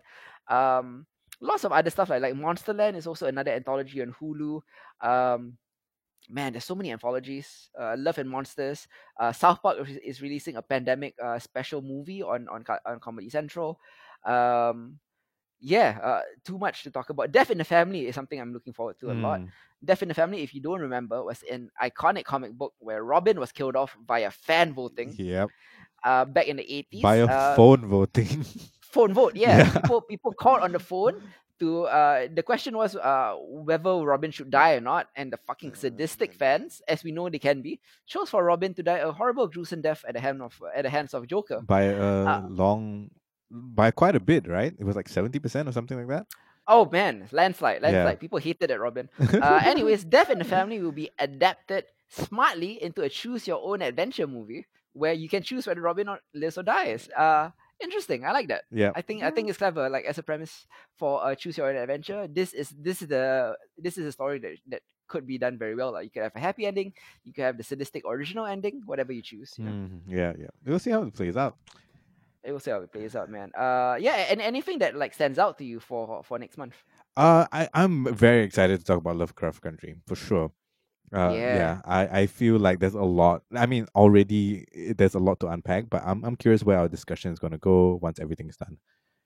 Oh man, yes, definitely. Uh, Lovecraft Country is so layered. Uh, a bit hard to break it down in, in 15 to 20 minutes. Yeah, we'll try our yeah. best. Uh, Haunting of Bly Manor, of course, you know. Mike, Mm. we, if you listen to us, you know that we are a big fan of uh, Mike Flanagan. We love Doctor Sleep. We Mhm. love The Haunting of Hill House. We love Gerald's Game. Yeah. Uh, and uh, the Haunting anthology, I think, is a is a great way to continue the franchise without necessarily continuing the story of Hill House. yeah You know. Yeah. But just you know, use the same characters lah, and tell a different story.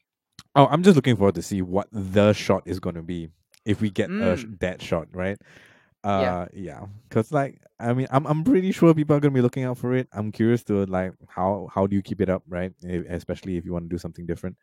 So yeah, looking forward to that. Definitely, man. And until next time, this has been Hit Zero. This is Isa. And yes, you can find us on Mixcloud and on Singapore Community Radio. Goodbye, guys. Ciao.